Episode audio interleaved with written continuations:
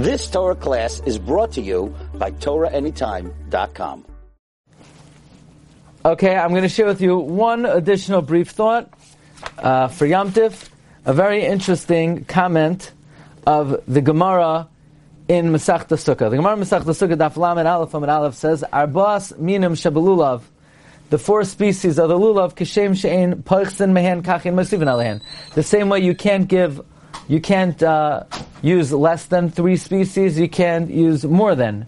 However, says the Gemara, loy matzah esrog, if you didn't find an esrog, loy yavi, loy parish, v'loy rimain, v'loy davar acher.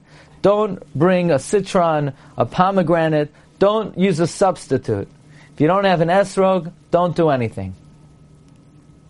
Says a smag, it's brought in the name of the smag, that there was a time the Jewish people were not allowed to perform mitzvahs, and the smag commanded that sort of in commemoration of the mitzvahs, they should do something else. In other words, the Goyim didn't let us wear tefillin, so the smag said, okay, tie strings around your arms.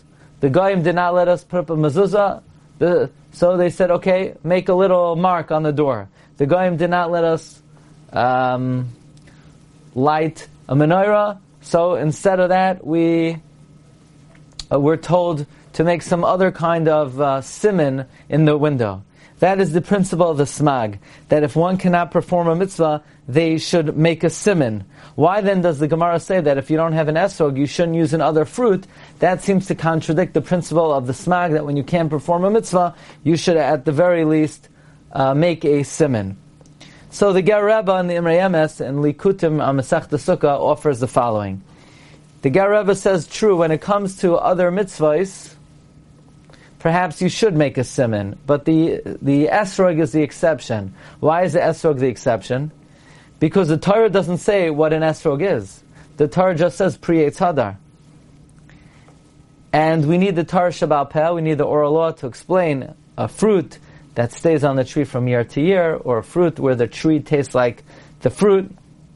Be it as it may, if we were to make any kind of substitute for the esrog, then people mistakenly would think this is what the esrog is. So when it comes to the esrog, we have to be um, specifically careful not to use any substitute, uh, because the Torah does not give us really a clear description of what the esrog is supposed to be. Okay, so I'll leave you uh, with that. And just experienced another Torah class brought to you by TorahAnytime.com.